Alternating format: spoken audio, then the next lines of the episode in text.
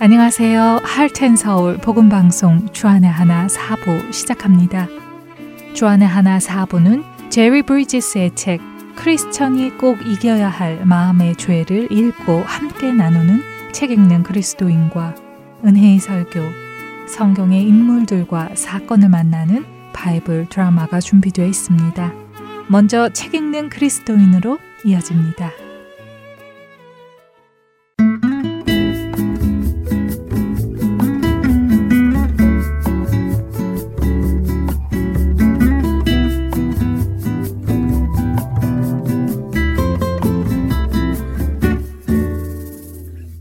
애청자 여러분 안녕하세요. 책 읽는 그리스도인 진행의 최강덕입니다. 여러분과 제리 브리지스가 쓴 크리스천이 꼭 이겨야 할 마음의 죄라는 책을 다루고 있습니다. 오늘은 그 세 번째 시간으로 우리가 이겨야 하는 마음의 죄를 구체적으로 하나하나 다루고자 합니다. 그중 오늘은 불경건에 대해 나누고자 하는데요. 경건 혹은 불경건이라는 말을 들으면 어떤 것이 먼저 생각나시나요?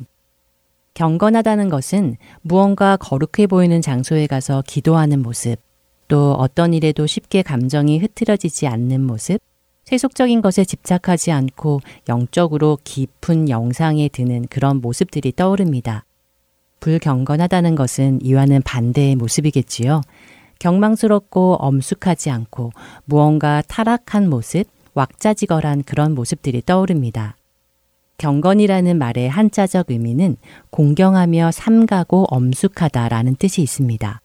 그리고 이 단어는 기독교뿐만 아니라 다른 종교에서도 쓰이지요.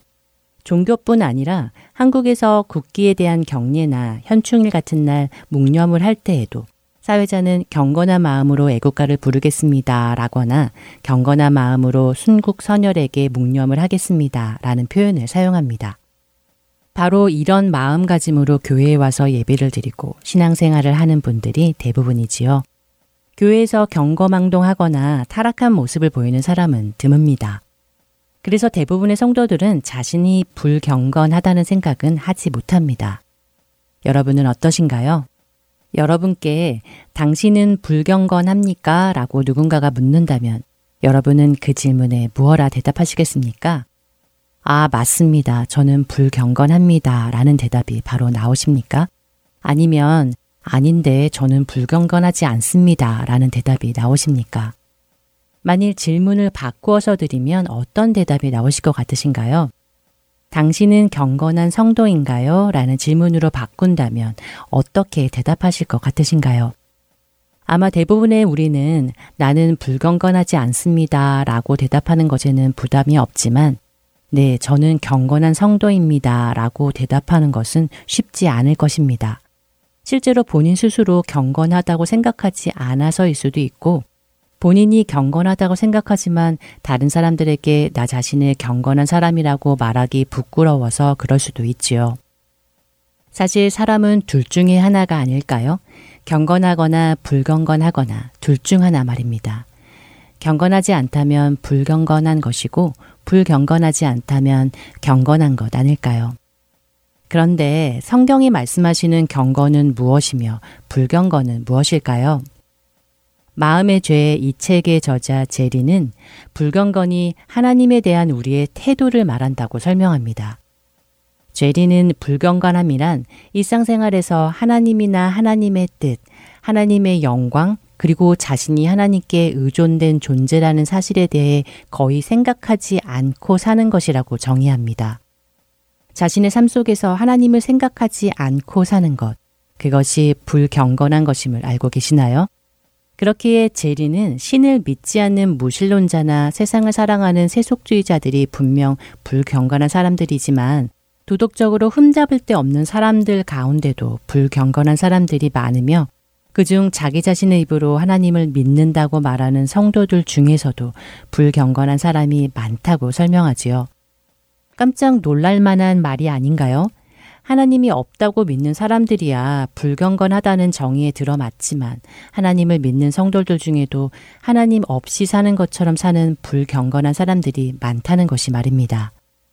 제리에 의하면 남들에게 존경도 받고 칭찬도 받고 다정하고 예의 바르고 남 돕기를 좋아하고 심지어 주일마다 교회도 가고 봉사도 하지만 하나님과 아무 상관없이 살고 있다면 그 사람은 불경건한 사람입니다. 매일 하나님을 생각하지 않을 뿐더러 마치 하나님이 계시지 않은 것처럼 살아간다면 그들은 부도덕한 사람은 아니지만 불경건한 사람입니다.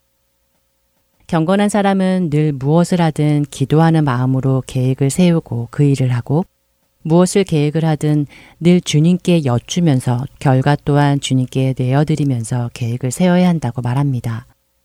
예를 들면 주님 오늘 교회에서 이런 일 저런 일을 하려고 합니다. 그 속에서 주님이 주시는 지혜로 행하게 해주시고 주님의 계획으로 인도해 주세요. 또한 이 일이 합당하지 않다면 막아주세요. 주님의 손길에 맡겨드립니다. 혹은 주님 한국을 가려고 합니다. 언제 방문하는 것이 좋을까요? 이런 이런 것들을 생각 중에 있는데 주님께서 지혜 주시고 인도해 주세요. 라고 하는 모습이 경건한 모습이라고 제리는 말하지요. 잠언 16장 9절은 사람이 마음으로 자기의 길을 계획할지라도 그의 걸음을 인도하시는 이는 여호와이시니라 이라고 말씀하십니다. 이렇게 우리가 생각하고 있는 모든 것을 주님께 아뢰고 의지하며 주님의 인도하심을 바라보며 사는 것이 경건한 삶의 모습입니다. 이런 삶의 모습은 주님의 영광을 드러내는 모습으로 이어질 수 있습니다.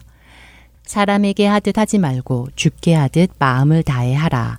라는 사도 바울의 훈계는 우리가 일터에서 어떤 원칙에 따라 경건한 삶을 살아가야 하는지 분명하게 알려줍니다. 우리가 하나님을 믿지 않는 불경건한 동료들과 마찬가지로 하나님을 기쁘시게 하라는 생각은 전혀 없이 순전히 자기 자신을 위해 승진을 위해 연봉을 올려받기 위해서만 일하지 않나요? 우리는 우리가 하는 모든 일이 하나님을 기쁘시게 하기를 바래야 하고 평범한 일상에서 하는 일들로 다른 사람들 앞에서 하나님을 높여드리기를 바래야 합니다. 이렇게 하나님을 기쁘시게 하고 하나님을 높여드리는 것이 바로 하나님의 영광을 위한 것이며 이것이 경건한 사람의 모습이지요. 일상생활에서의 모든 말이나 행동에서 하나님을 영화롭게 해야 한다는 것을 얼마나 의식하며 또 얼마나 기도하는가. 평범한 일상 속에서는 하나님을 거의 잊고 지내는 것은 아닌가? 우리의 불경건한 성향을 더욱 분명히 보여주는 사실은 하나님과의 관계를 친밀하게 발전시키려는 욕구가 별로 없다는 것입니다. 사슴이 시냇물을 찾듯이 하나님을 갈급해 하는 것과 하나님을 간절히 찾는 것 말이지요. 하나님을 의지하며 의식하며 살고 있지 않으니 당연히 하나님을 간절히 찾지 않게 되는 것 아닐까요? 불경건함의 모습은 모두 연결이 되어 있습니다. 심지어 이 책의 저자 죄리는 불경건이 우리의 가장 근본적인 죄의 교만보다도 더 근본적인 죄라고 말합니다. 일상생활에서 우리의 존재, 우리가 가진 것, 우리가 이루는 모든 것이 하나님의 은혜라는 사실을 의식하며 살기만 한다면 아마 교만은 고개를 들기 어려울 것이라고 말이지요. 또 혀로 짓는 죄, 이를테면 험담과 비꼬는 말, 불친절한 말 등은 하나님께서 우리가 하는 말을 다 들으신다는 것을 생각한다면 결코 입에서 나올 수 없을 것입니다. 죄라는 나무의 뿌리는 바로 불경건함입니다. 이 불경건함을 시작으로 교만이 자라고 교만에서 가지가 나오고 험담과 미움, 불만족, 불평이라는 열매가 맺히는 것입니다. 경건함을 추구할 때 목표로 삼아야 하는 것은 우리가 순간순간마다 하나님의 임재 안에서 살아야 한다는 것을 점점 더 분명히 인식하는 것입니다. 우리는 하나님 앞에 책임이 있으며 하나님께 의존된 존재라는 사실을 기억할 때 우리는 경건한 삶을 살 것이라고 제리는 말합니다. 어떠신가요? 여러분은 경건한 삶을 살아가고 계신가요? 아니면 불경건한 삶을 살아가고 계신가요? 이제 경건함이 무엇인지 알게 되셨다면 이제부터 경건한 삶 또한 살아가야 하지 않을까요? 망령되고 허탄한 신화를 버리고 경건에 이르도록 내 자신을 연단하라. 디모데전서 4장 7절의 말씀입니다. 책 읽는 그리스도인 여기서 마치겠습니다.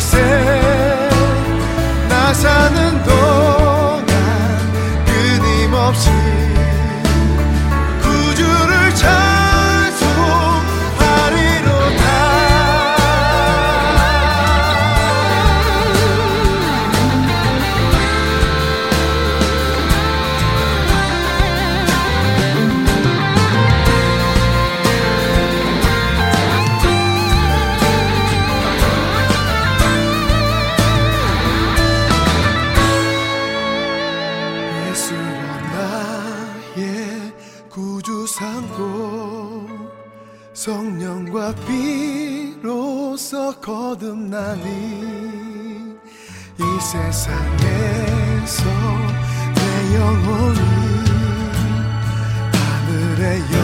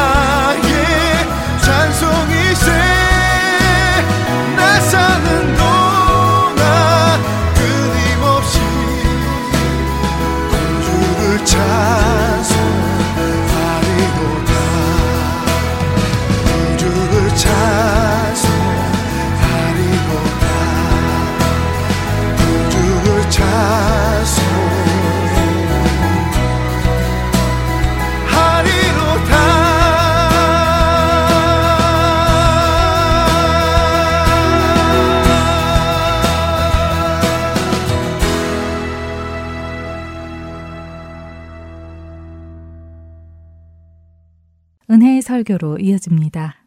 오늘은 서울 세문안교회 이상학 목사님께서 에베소서 1장 7절에서 14절을 본문으로 거대한 계획 속에 있는 나라는 제목의 말씀 전해 주십니다. 은혜의 시간 되시길 바랍니다. 아, 어떤 크리스찬이 늘 지하철을 타고 분당에서 서울까지 출근을 합니다. 근데 그날따라 기차가 제 시간에 오질 않고 유난히 사람이 메어 터질 정도로 많은 것을 보게 되었습니다. 출근 시간에 늦을 것 같아 마음도 졸이고 또 이렇게 배차 시간을 엉망으로 해나온 지하철 당국이 화도 나서 마음이 많이 힘들었어요. 결국은 회사를 30분 늦게 되었고 상사에게 꾸지람을 들었습니다. 오전 내내 불편한 마음이 가시질 않아서 하나님께 기도도 하고 마음을 추스리도록 영적으로 씨름을 해야 됐습니다. 그런데 나중에 알고 보니까 서울시 지하철 노조가 근무 조건이 너무 열악하다고 파업을 해서 결국은 일이 이렇게 된 것을 알게 된 것입니다. 그러니까 자기의 하루 일정의 시작이 무질서하게 시작되어서 도대체 왜 이런 일이 벌어지나 했는데 자신이 살고 있는 보다 큰 세계의 시스템에 문제가 생겨서 이런 일이 벌어진 것을 알게 된 거지요. 우리 일상생활에 이런 상황은 수도 없이 벌어집니다. 그래서 가만히 들여다보면 사회만 이런 것이 아니고 인생 전체가 사실은 그렇습니다. 그리스도인의 인생 전체가 사실은 이렇습니다. 에베소서 오늘 말씀 한번 보십시오. 그 7절에 보시면 우리는 그리스도 안에서 그의 은혜의 풍성함을 따라 그의 피로 말미암아 속량 곧 죄사함을 받았느니라. 우리 한 사람 한 사람이 예수 믿고 나서 예수님의 피로 말미암아 죄사함 받아 하나님의 자녀가 되고 예수님의 형제가 되었다 이 말이지요. 그리스도인 한 사람이 지금 구원을 받았다라는 것을 말하는 것입니다. 그런데 그 뒤에 성령께서 사도 바울을 통해서 대단히 중요한 말씀을 합니다. 8절 보시면 지시사 이는 무슨 얘기입니까? 이렇게 하신 이유는 이런 뜻이죠. 이렇게 하신 이유는 그가 모든 지혜와 총명을 우리에게 넘치게 하사 한번 이렇게 문장 전체의 느낌을 보시면 좀 분위기가 조금 심상치 않지요. 예수 믿고 구원받아서 이제 하나님의 자녀로 행복하게 살다가 천국 가면 될 것 같다고 우리는 생각하는데 뭔가 하나님이 우리를 부르셔서 하나님의 자녀로 삼아 주신 데는 뭔가 좀 큰 뜻이 있는 것 같은 분위기가 지금 풍겨지는 거예요. 모든 지혜와 총명을 우리에게 넘치게 하사 하나님이 주시는 지와 총명을 우리에게 이제 마음껏 넘치도록 부어 주셔서 이런 뜻입니다. 구절 보십시오. 그 뜻의 비밀을 우리에게 알리신 것이라. 우리를 하나님의 자녀로 창세전부터 택하여 불러주신 그 뜻의 비밀이 있다. 미스테리가 있다. 그거 이제 우리에게 알려주시는 것이다. 구절을 다시 그 중간에 보시면요. 그의 기뻐하심을 따라 그리스도 안에서 때가 찬 경륜을 위하여 예정하신 것이다. 지금 한 사람의 구원 얘기를 하는데 지금 뭔가 뒤에서 엄청난 배경이 있는 가운데에서 한 사람의 구원 사건이라는 어떻게 보면 작고 사소하고 개인적인 일들이 벌어지고 있는 것을 사도 바울이 같이 조명하고 있는 거예요. 그러니까 한 사람이 무대 위에서 연극을 하는데 우리의 시선은 그 무대에서 연극하는 그 사람에게 집중되고 있는 거지요. 근데 사도 바울은 지금 이 흐름 속에서 보면 이 연극이 벌어지고 있는 거대한 뒷배경이 있고 그리고 이 뒷배경은 아직 우리에게 온전히 드러나지 않은 미스테리, 신비이다. 라는 것을 지금 얘기하고 있는 것입니다. 그래서 구절 다시 보시면 그의 기뻐하심을 따라 그리스도 안에서 때가 찬 경륜을 위하여 예정하신 것이니. 나 한 사람 지금 예수 믿고 구원받는데 그게 우연히 있는 것이 아니고 내가 결단하여서 예수 믿게 된 것도 아니고 그리스도 안에서 때가 찬 경륜을 위하여 뭐 하신 거라고요? 예정하신 것이라. 하나님이 나의 구원을 하나님의 때가 찬 경륜을 위해서 예정하신 것이라. 때가 찬 경륜. 때가 기다리고, 기다리고, 기다리다가 마침내 영글어서요. 이게 때가 찬 경륜이에요. 농부가 유실수를 심어서 과일을 농사를 짓고 있는데 이 농부는 때가 되면 그냥 과일이 익는다고 생각해요. 가을이 되면 의뢰껏 포도원에 포도가 맺힌다고 생각해요. 그러면 이 농부가 포도원에 있는 그 포도를 보는 마음이 어떻겠습니까? 특별할 것도 없고 신기할 것도 없고 놀라울 것도 없지요. 그런데 이 농부가 포도원의 이 유실수를 보는데요. 때가 찬 경륜을 위하여 예정하신 것이 마침내 이루어졌다고 보는 거예요. 하나님이 기다리시고 기다리시고 기다리시다가 모든 환경이 최적 환경이 되었다고 생각했을 때 마침내 그 일이 이루어지게 하는 것. 이걸 하나님의 경륜 오이코노미아라고 얘기를 하는 것입니다. 만일에 농부가 그 유실수를 농부가 기다리고 기다리다가 모든 최적 환경이 정확하게 맺혀져서 지금 여기 이 자리에 포도가 맺힌 것이야. 라고 본다면요. 아마도 이 농부는 그 포도를 보는 눈빛이 보통 눈빛이 아닐 것입니다. 신기하고 놀랍고 감사하고 심지어는 경탄하기까지 할 것입니다. 지금 사도 바울이 한 사람이 예수 믿어서 구원을 받게 된 사건이 일어나는 것이 바로 그와 같은 일인 것이다. 때가 찬 경륜을 위해서 예정하신 일이 지금 일어나고 있는 것이다. 라는 것입니다. 때가 찬 경륜을 위하여 예정하신 일이 지금 네 인생 속에서 일어나고 있는 것이다. 그것이 예수 믿고 한 사람이 구원받는 것이다. 우리가 소위 한 사람이 세례받아서 예수 믿고 구원받는 것을 지극히 일상적이고 어떻게 보면 전혀 특별한 것이 아닌 것으로 바라보면서 의식이나 예식으로 바라보는 것과 얼마나 다릅니까? 교회가 그렇게 대하니까 세례받는 이 사람도 그냥 내가 예수 믿어서 이제 세례받는 것이지 라는 정도로 생각하는 거죠. 영적으로는 그런 일이 아니라는 것입니다. 그리스도 안에서 때가 찬 경륜을 위해서 예정하신 것이다. 그 일이 바로 너에게 일어나고 있는 것이다. 이 여기 이 경륜이라는 말이요. 우리가 흔히 야, 그 사람 참 경륜이 탁월해. 이렇게 얘기를 하지요. 근데 이 경륜이란 뭡니까?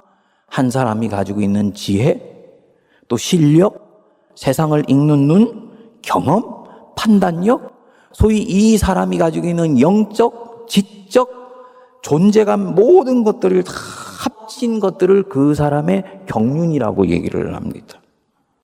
그러니까 하나님의 경륜 안에서 한 사람이 구원받는 일들이 일어나고 있는 것이다.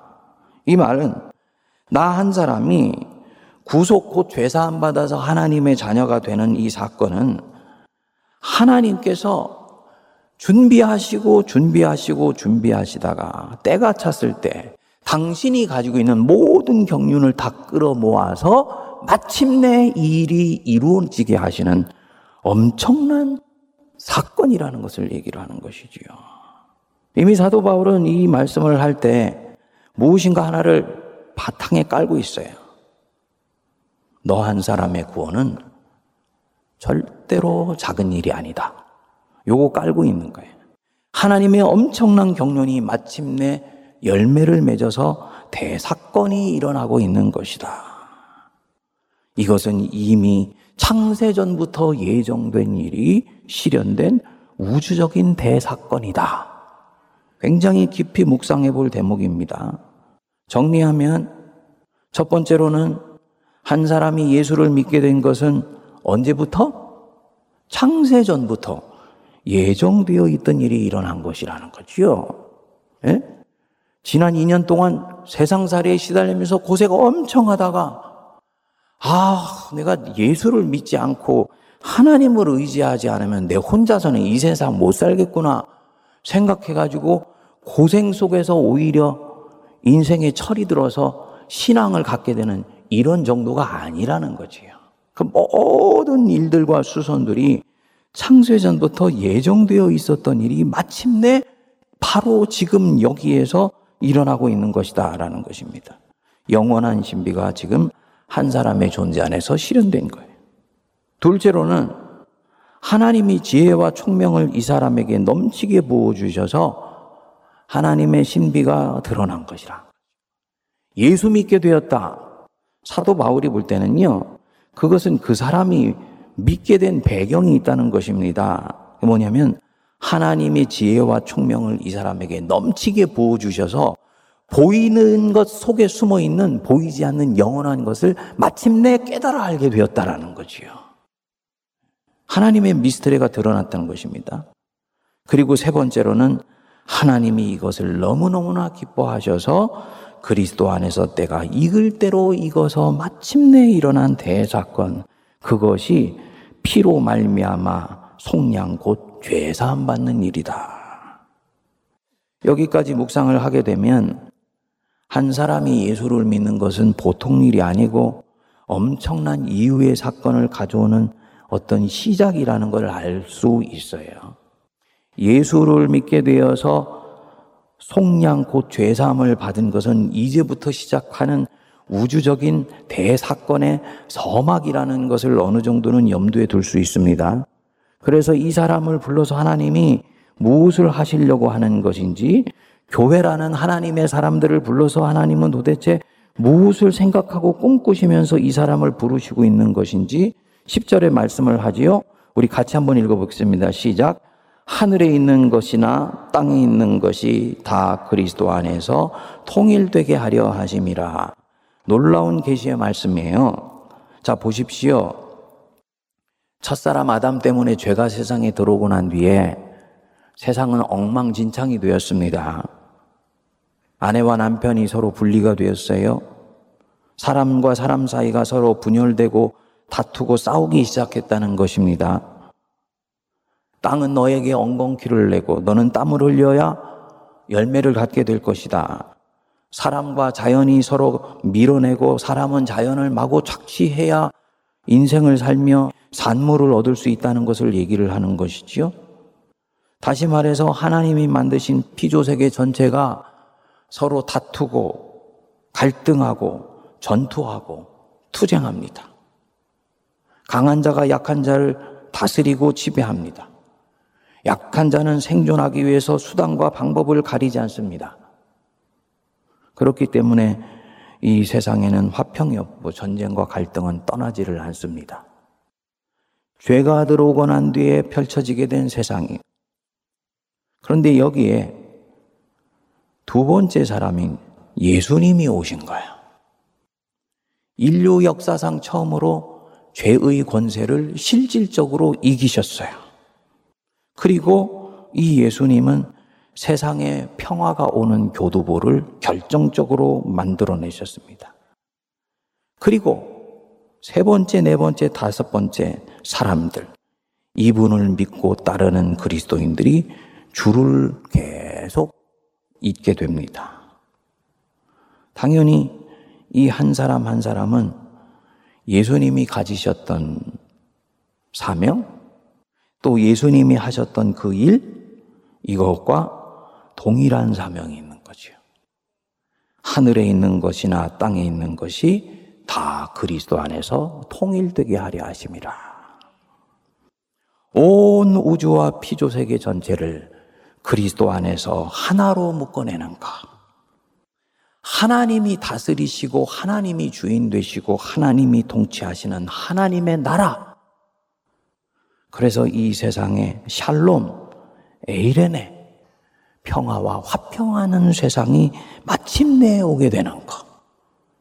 그래서 어린아이가 독사의 굴에 손을 넣어도 해가 없고 어린 양과 사자가 함께 있을 수 있는 그런 세상이 오게 하는 것. 이게 바로 하늘에 속한 것이나 땅에 있는 것이 다 그리스도 안에서 통일되게 하려 하심이라. 이 일의 마지막 사건이에요. 그러니까 그리스도인이 되었다. 사도 바울이 볼 때는 10절의 말씀을 이루기 위해서 하나님이 불러내셨다는 거죠. 처음 읽으면요. 전혀 피부에 와닿지 않습니다. 멋있지요. 하나님이 나를 부르신 것은 하늘에 있는 것이나 땅에 있는 것이 다 예수 그리스도 안에서 하나 되고 화평케 하려는 것이야. 멋있지요. 근데 가슴에 와닿지는 않아요. 너무 큰 얘기 같으니까. 11절에 말씀합니다. 우리 같이 한번 읽어보겠습니다. 모든 일을 그의 뜻에 결정대로 일하시는 이의 계획을 따라 우리가 예정을 입어 그 안에서 기업이 되었으니 이 모든 일이 하나님이 거대한 계획 속에 있다. 하늘에 있는 것이나 땅에 있는 것이 그리스도 안에서 통일되게 하려 하시는 것인데 그 일은 역사의 마지막에 일어나는 일이라는 것을 아셔야 돼요. 역사의 마지막에 일어나는 그 일을 위해서 성도는 끊임없는 신앙의 릴레이 경주를 하면서 자기 시대에 주어져 있는 믿음의 선한 싸움을 계속 싸워 나갑니다. 신앙의 릴레이 경주를 하는 것과 마찬가지예요. 네 대 싸움을 하고 바통을 넘겨주고 그 다음 세대가 또 바톤을 넘겨줍니다. 그렇지만 이 사람들은 바톤을 넘겨주면서도 우리를 부르신 하나님의 그 우주적인 대목적을 절대로 잊지 않습니다. 하늘에 있는 것이나 땅에 있는 것, 하나님 안에서 다 통일되는 하나님의 나라를 이 세상 안에 완성시키는 엄청난 우주적 사건에 지극히 부족한 나를 바로 지금 이 시대 속에서 부르셨다. 이해가 되십니까? 작은 점 하나에 불과한 나이지만 하나님의 거대한 큰 그림을 절대로 잊으면 안 된다는 거예요. 비록 작은 나이지만 내가 내 인생을 통해 찍는 이 작은 점은 하나님의 엄청난 우주적 대사건이라는 이 하나님의 그림에 찍히는 하나의 화폭의 점입니다. 그래서 이것은 전체를 위해서 놀랍게 사용되는 하나님의 은총의 도구이고 수단이 된다는 거죠. 그러니까 우리가 흔히 예수 믿고 구원받는다라고 생각할 때 가지고 있는 이 뭐랄까요? 스펙트럼? 안목? 이것과 지금 사도가 우리에게 가르쳐 주시는 구원의 스펙트럼은 굉장히 이 차원이 다르고 스케일이 다르다는 걸 알 수 있습니다. 이 부분들은 아브라함을 보면은 알 수 있어요. 아브라함이 어느 날 하나님께 부름을 받았지요? 너는 너의 본토 친척 아비 집을 떠나 내가 네게 지시할 땅으로 가라. 아브라함은 그냥 하나님이 자기한테 이곳 떠나라고 하시는구나 생각하고 부르시면 응답합니다. 그 얘기는 자기에게 말씀하시는 분이 하나님이시기 때문에 따라갑니다. 하나님이 자기를 왜 부르는지 그는 알지, 알지 못합니다. 미스테리가 아직 베일이 벗겨지지 않았기 때문이에요. 그저 자기를 향한 하나님의 부르심 정도로 생각합니다. 여기에 하나님의 엄청난 계획이 배경에 깔려 있다는 생각은 전혀 하지를 못하지요. 아브라함 속에 있는 이스라엘의 민족 전체를 염두에 두면서 하나님이 부르고 있다는 생각 못하지요. 더 나아가서 인류 전체에 대한 구원 계획을 염두에 두면서 이 한 사람을 지금 불러내고 있다는 생각을 하지 못하지요. 그러니까 이 한 사람 안에 만민이 들어있고 이 한 사람의 인생 속에 하나님의 구원 역사에 엄청난 스펙트럼이 들어있다는 것을 전혀 감지하지 못하는 거예요. 그런데 아브라함은 아직 영환이 열리지를 않아서 자기 안에 이 만민이 구원받는 흥망성쇠가 있다는 것을 전혀 감동받지 못하고 가나안 땅으로 들어갑니다. 그는 처음에는 어떻게 하면 이 척박한 땅에서 서바이벌 할까? 어떻게 하면 가족들 잘 건수하면서 살아갈까? 이런 정도로 생각하면서 살아갑니다. 그리고 이를 위해서 하나님을 믿습니다. 살기 위해 믿고 행복하기 위해서 믿는 거예요. 이거 믿음으로서는 나쁜 출발이 아니에요. 그런데 이 믿음은 지극히 개인적이고 굉장히 사적입니다. 우리들 대부분이 그렇지요. 그러다가 믿음이 자라니까 이제 하나님 자신을 서서히 신뢰하고 사랑하기 시작해요.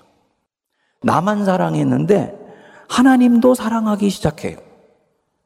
그리고 더 믿음이 자라가면 하나님을 다른 누구보다도 사랑하기 시작하고요. 나중에는 자기 자신보다도 하나님을 더 사랑해요. 더 가면요. 자기를 부정하면서 하나님을 사랑해요. 그리고 여기 단계 가면은 살기 위해 믿는 것이 아니고 하나님을 사랑하기 때문에 믿는 단계로 나아가는 거지요. 여기서 하나님에 대한 눈이 열립니다. 그리고 주님을 믿으면서 주님께 묻기 시작합니다. 하나님, 저 같은 사람 왜 부르셨습니까?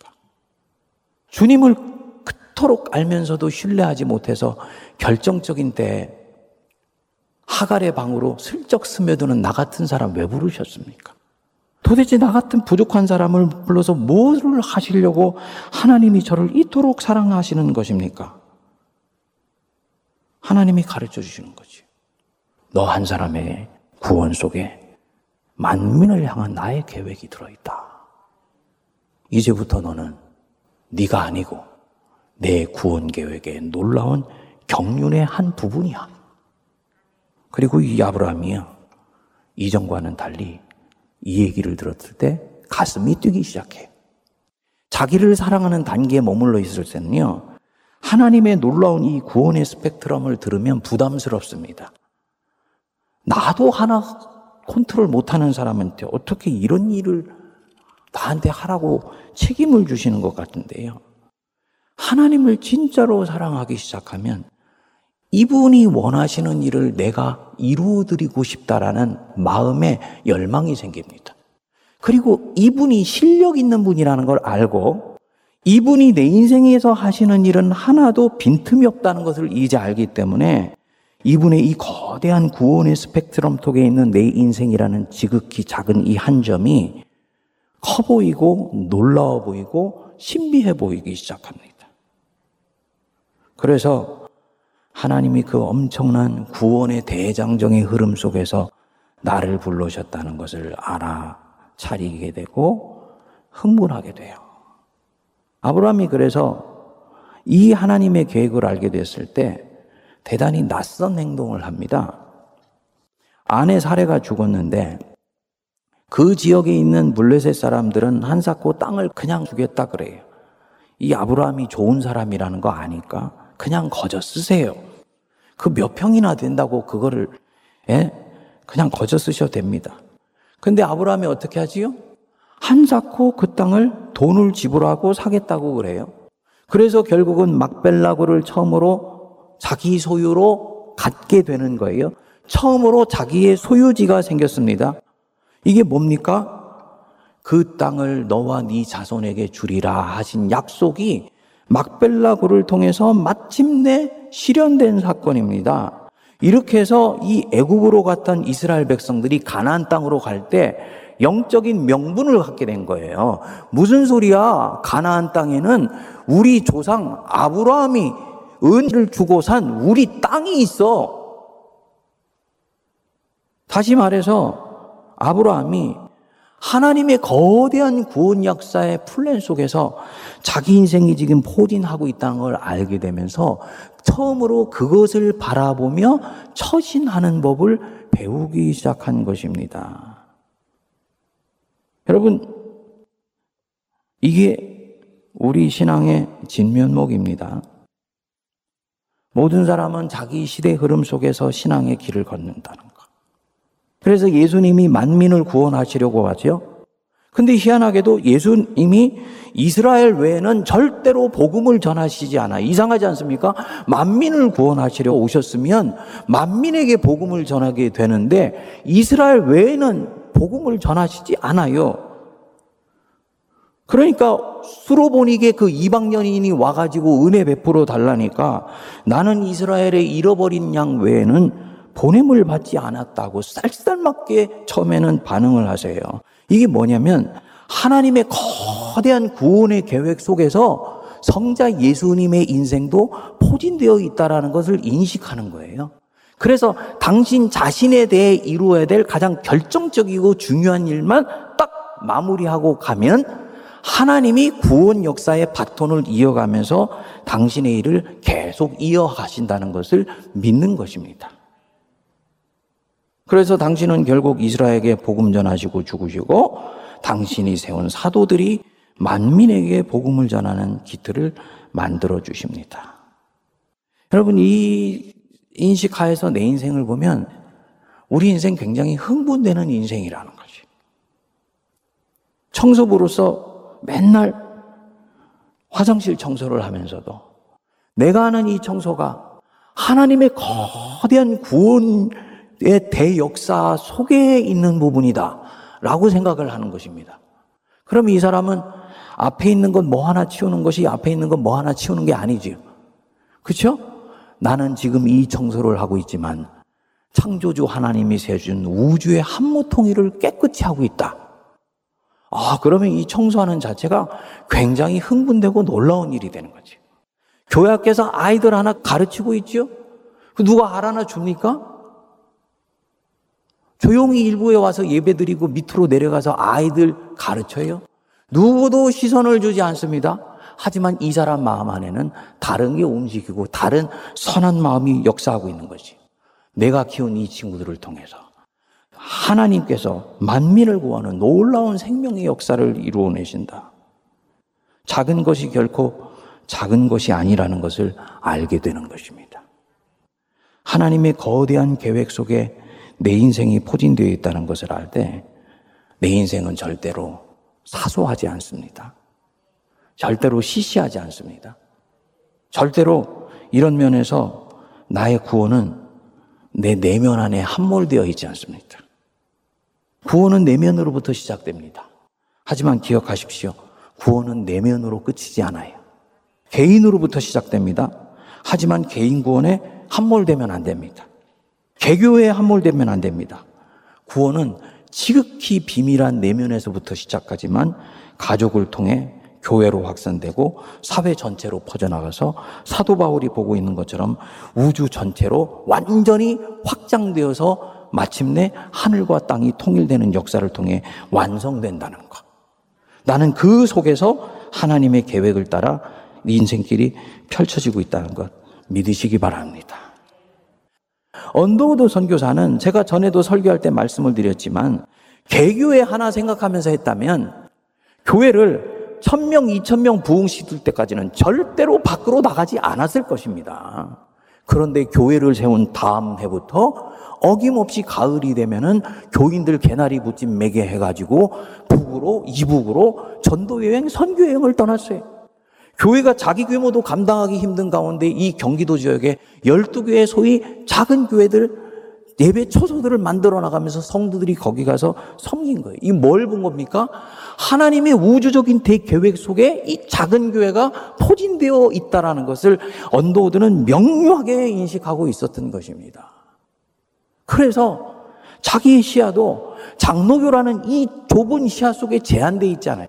장로교 목회자로서의 정체성 분명히 가져요. 하지만 하나님이 주신 더 큰 우주적 계획의 플랜, 예수 그리스도의 십자가 사건이라는 대놀라운 사건 속에 하나님이 세운 다양한 지체들은 겸손히 자기 자리를 가지고 있고 그런 면에서 교회의 연합과 일치는 도덕적으로 옳은 것일 뿐만 아니고 하나님의 대구원 사건을 위해서 결정적으로 중요한 것이다라는 것을 확신하고 있었던 것입니다.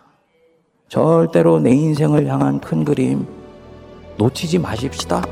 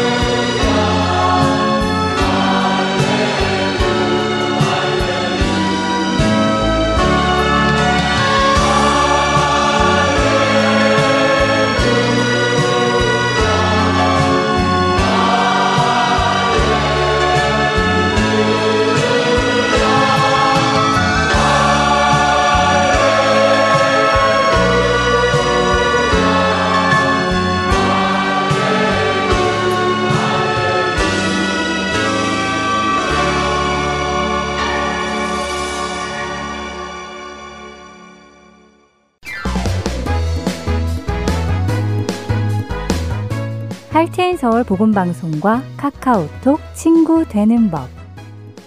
카카오톡을 여시고 아이디 찾기를 누르신 후 602-866-8999를 검색하시면 할테인 서울 복음방송과 카톡 친구가 되실 수 있습니다.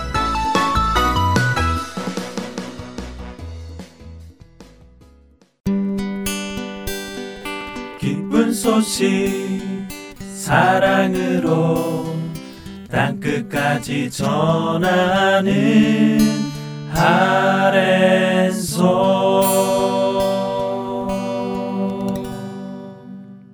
성경 속의 인물들과 사건을 만나는 바이블 드라마로 이어집니다.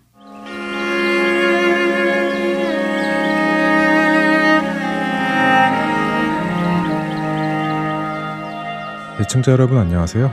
바이블 드라마 사무엘 편 진행의 박윤기입니다. 사울 왕이 죽은 후 그를 보좌하던 아브넬 장군도 죽었습니다. 사울을 이어 잠시 왕의 자리에 앉았던 사울의 아들 이스부셋도 죽었죠. 그러자 이스라엘 백성들은 다윗을 자신들의 왕으로 모시기로 결정합니다. 이스라엘 열두 지파의 장로들이 헤브론에 있는 다윗 앞으로 나와서 다윗에게 왕이 되어 달라고 간청합니다. 다윗 왕이시여 하나님의 은혜가 다윗 왕께 언제나 충만하시기를 기원합니다. 장로님, 어서 오십시오. 어쩐 일이십니까? 다윗 왕이시여 다윗 왕과 우리 모든 이스라엘 지파는 피를 나눈 한 형제입니다. 비록 사울 왕께서 이스라엘의 첫 번째 왕으로 이스라엘을 다스리시던 때에도 우리 이스라엘을 위해 싸워주신 분은 다윗 왕이셨습니다. 그리고 하나님께서도 다윗 왕께 이미 오래전에 다윗 왕이 우리 이스라엘의 목자가 되실 것이며 통치자가 되실 것이라 말씀하시지 않으셨습니까? 이제 그 하나님의 때가 왔습니다. 부디 우리 이스라엘의 왕이 되어 주시기 바랍니다. 이스라엘의 열두 지파 장로들은 다윗에게 나아와 하나님 앞에서 다윗을 왕으로 섬기겠다고 약속합니다. 그리고는 다윗에게 기름을 부어 이스라엘의 왕으로 삼았죠. 이때 다윗의 나이가 30세였습니다. 지난 10여 년간 다윗은 사울을 피하여 도망 다녔었는데 이제는 더 이상 도망 다니지 않아도 되었고 온전히 하나님 안에서 이스라엘 백성들을 다스릴 수 있게 되었습니다. 왕이 된 다윗은 약속의 땅 가나안을 온전히 이스라엘의 땅으로 만들기 시작합니다. 이스라엘 백성은 들으라. 오늘 우리는 하나님께서 우리에게 주신 이 땅을 다시 회복할 것이다. 나를 따라 적을 공격하라. 다윗은 자신의 군사를 이끌고 예루살렘에 살고 있는 여부스 족속을 멸하기 위해 출발합니다. 다윗의 군대가 여부스 족속의 성 앞에 다다르자 여부스의 왕이 다윗을 비웃으며 말했습니다. 야, 이 가소로운 이스라엘 놈들아. 너희가 감히 이 난공불락의 여보스 성을 공격하겠다고 나왔느냐? 하룻강아지 범무서울 줄 모르는 녀석들이로구나.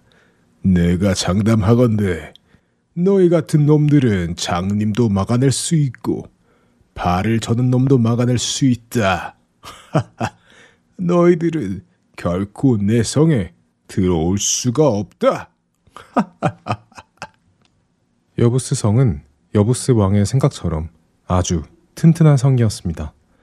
무기도 변변하지 않은 이스라엘 백성들이 공격할 수 있는 성이 아니었죠. 하지만 전쟁은 사람이 하는 것이 아니라 하나님께 달려 있는 것이었습니다. 하나님을 믿고 나가는 다윗과 이스라엘에게 여보스 성은 너무도 쉽게 무너지고 말죠. 전쟁에 이기고 여부스 성을 함락한 이스라엘 백성과 다윗은 기쁨에 겨워 하나님께 감사를 드리고는 그 성의 이름을 다윗성이라 부릅니다. 이를 시작으로 다윗과 이스라엘은 점점 강성해져 갑니다. 하나님께서 다윗과 함께 하시기 때문이었죠. 다윗의 힘이 강성해지자 주변의 다른 민족들이 다윗과 이스라엘을 두려워하기 시작했습니다. 그래서 먼저 다윗에게 화평을 요구해 왔지요. 두로의 왕 히람은 다윗에게 사절단과 함께 백향목과 목수 그리고 석수들을 보냅니다. 이스라엘의 참된 왕이신 다윗 왕이시여 왕의 영광이 영원하시기를 축복합니다. 축복에 감사합니다. 아니 그런데 두로의 히라망의 사신들이 어쩐 일로 저를 찾아오셨습니까? 다윗 왕께서 이스라엘의 참된 왕으로 오르신 것을 축하드리고 싶어 저희 히람 왕께서 우리 두로의 최고급 백향목들을 보내주시며 다윗 왕의 궁전을 지어드리라고 명하셨습니다. 그래서 이렇게 궁전을 지어드릴 목수들과 석수들이 함께 왔습니다. 부디 저희의 호의를 받아주셔서 저희로 다윗 왕의 궁전을 지어드리는 영광을 얻게 해 주시옵소서. 다윗은 이를 통해 하나님께서 자신을 이스라엘의 왕으로 세우신 것과 이스라엘을 주변의 모든 나라 위에 놓으신 것을 깨닫게 되었습니다. 아, 그렇군요. 이거 정말 감사한 일이군요. 그럼 내 히라망께서 보내주신 축하를 받도록 하지요. 부디 잘 지어주시기 바랍니다. 감사합니다. 다윗 왕이시여. 저희 히라망께서 앞으로 저희 두로를 잘 보살펴 주시라는 부탁도 전하라 하셨습니다. 아, 물론이죠. 두로의 왕께서 선하게만 하신다면 우리는 서로 잘 지낼 것입니다. 약속드리지요. 다윗성에 궁전을 짓고 다윗은 가족들과 함께 잘 살기 시작했습니다. 하지만 모든 주변 민족이 다윗을 두려워한 것은 아닙니다.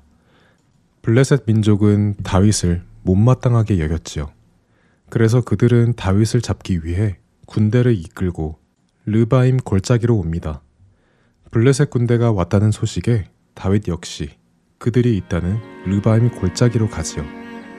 다윗의 눈앞에 수많은 블레셋 군대가 보였습니다. 바이블 드라마 사무엘 편 다음 시간에 뵙겠습니다. 안녕히 계세요.